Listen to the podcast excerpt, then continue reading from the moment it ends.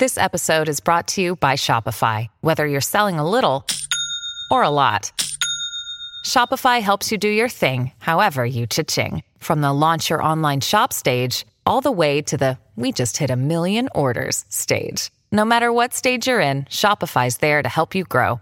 Sign up for a $1 per month trial period at shopify.com slash special offer, all lowercase. That's shopify.com slash special offer.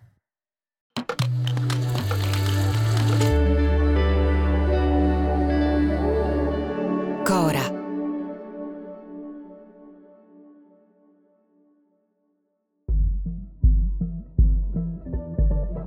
Domani è l'ultimo dell'anno e siamo pronti a festeggiare l'arrivo dell'anno nuovo, il 2023. Noi, noi occidentali. Perché in realtà, in tante altre parti del mondo, l'inizio del nuovo anno non si festeggia alla mezzanotte del 31 dicembre. Per milioni di asiatici, ad esempio, il prossimo anno non solo non comincerà il primo gennaio, ma per alcuni non sarà neanche il 2023 è che noi molto spesso abbiamo questa percezione di essere un po' al centro del mondo, soprattutto per cose come questa. Il 31 dicembre è la fine dell'anno, per tutti. Ma lo è per noi, cioè per tutti quelli che per contare gli anni utilizzano il calendario gregoriano, istituito da Papa Gregorio VII nel 1582. 12 mesi, 365 giorni all'anno, più un anno bisestile ogni 4. Ok, adesso prendiamo la nostra idea di calendario, mettiamola da parte e inoltriamoci negli altri capodanno asiatici, dove ad esempio domani potrebbe essere un giorno qualsiasi del 1444 o del 2079. Sono Simone Pieranni e questo è Altri Orienti, un podcast di Cora Media. Ogni settimana vi raccontiamo cosa succede in Asia e come cambia un continente che determinerà anche il nostro futuro.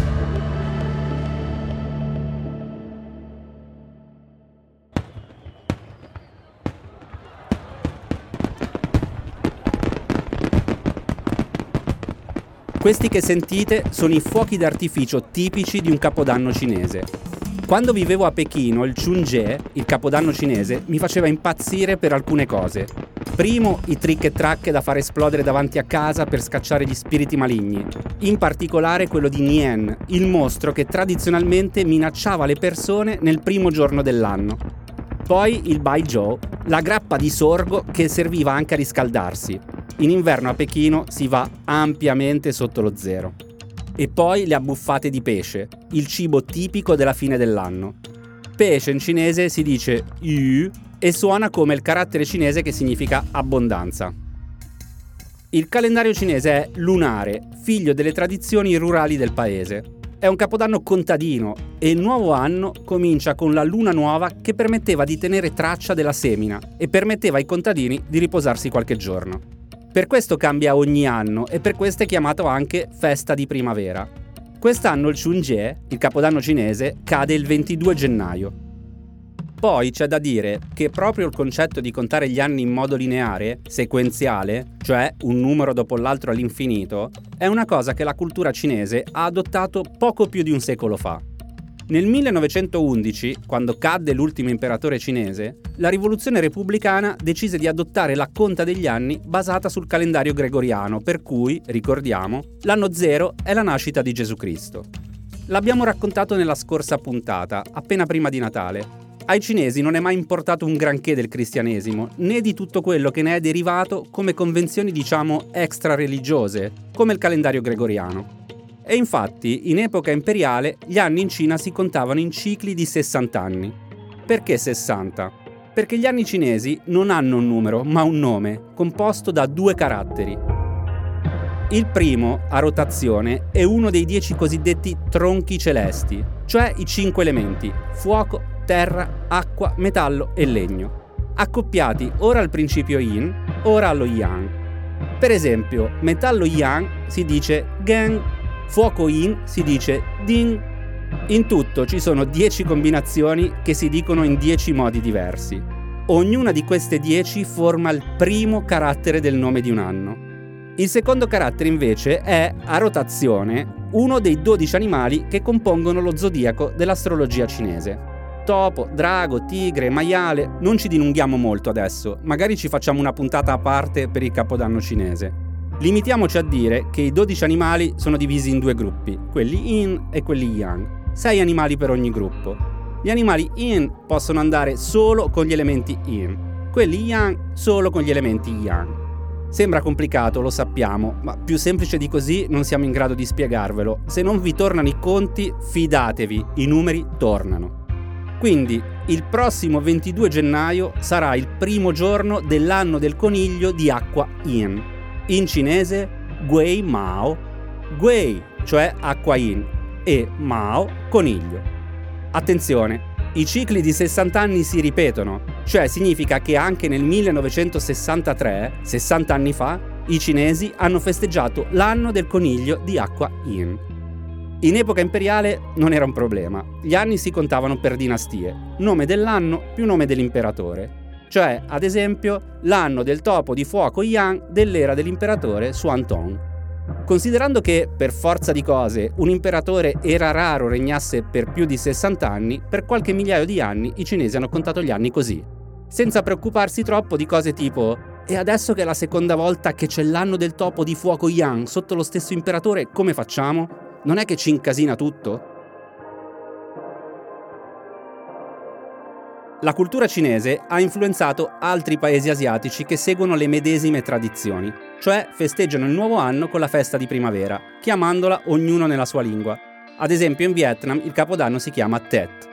E poi, in Asia, c'è l'altro grande gruppo dei capodanni calcolati con l'anno solare, derivati dal calendario indù.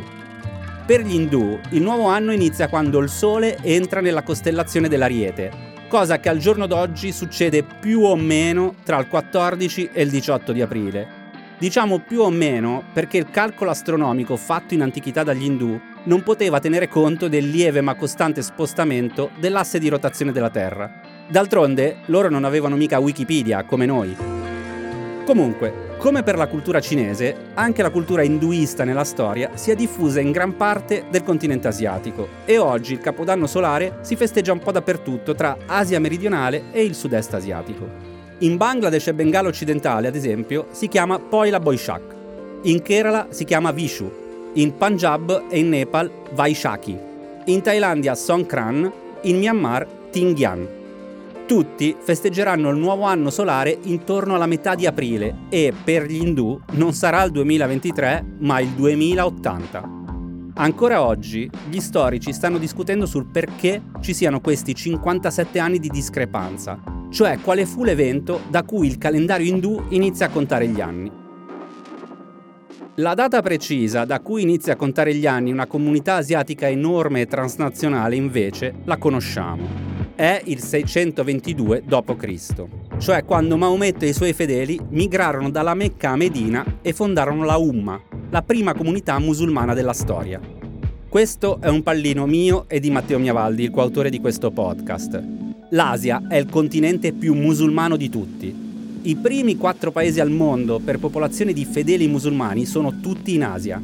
Indonesia 230 milioni, Pakistan 212, India 200, Bangladesh 154 milioni.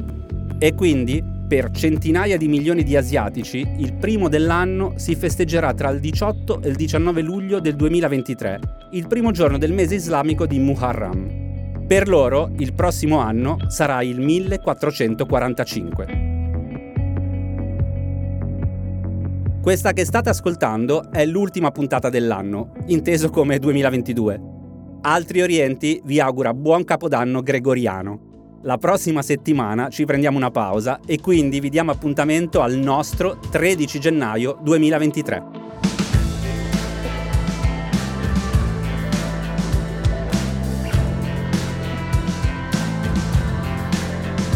Altri Orienti è un podcast di Cora Media, scritto da Simone Pieranni e Matteo Miavaldi. La cura editoriale è di Francesca Milano. La post-produzione e il sound design sono di Daniele Marinello. La supervisione del suono e della musica è di Luca Micheli. Il producer è Alex Peverengo.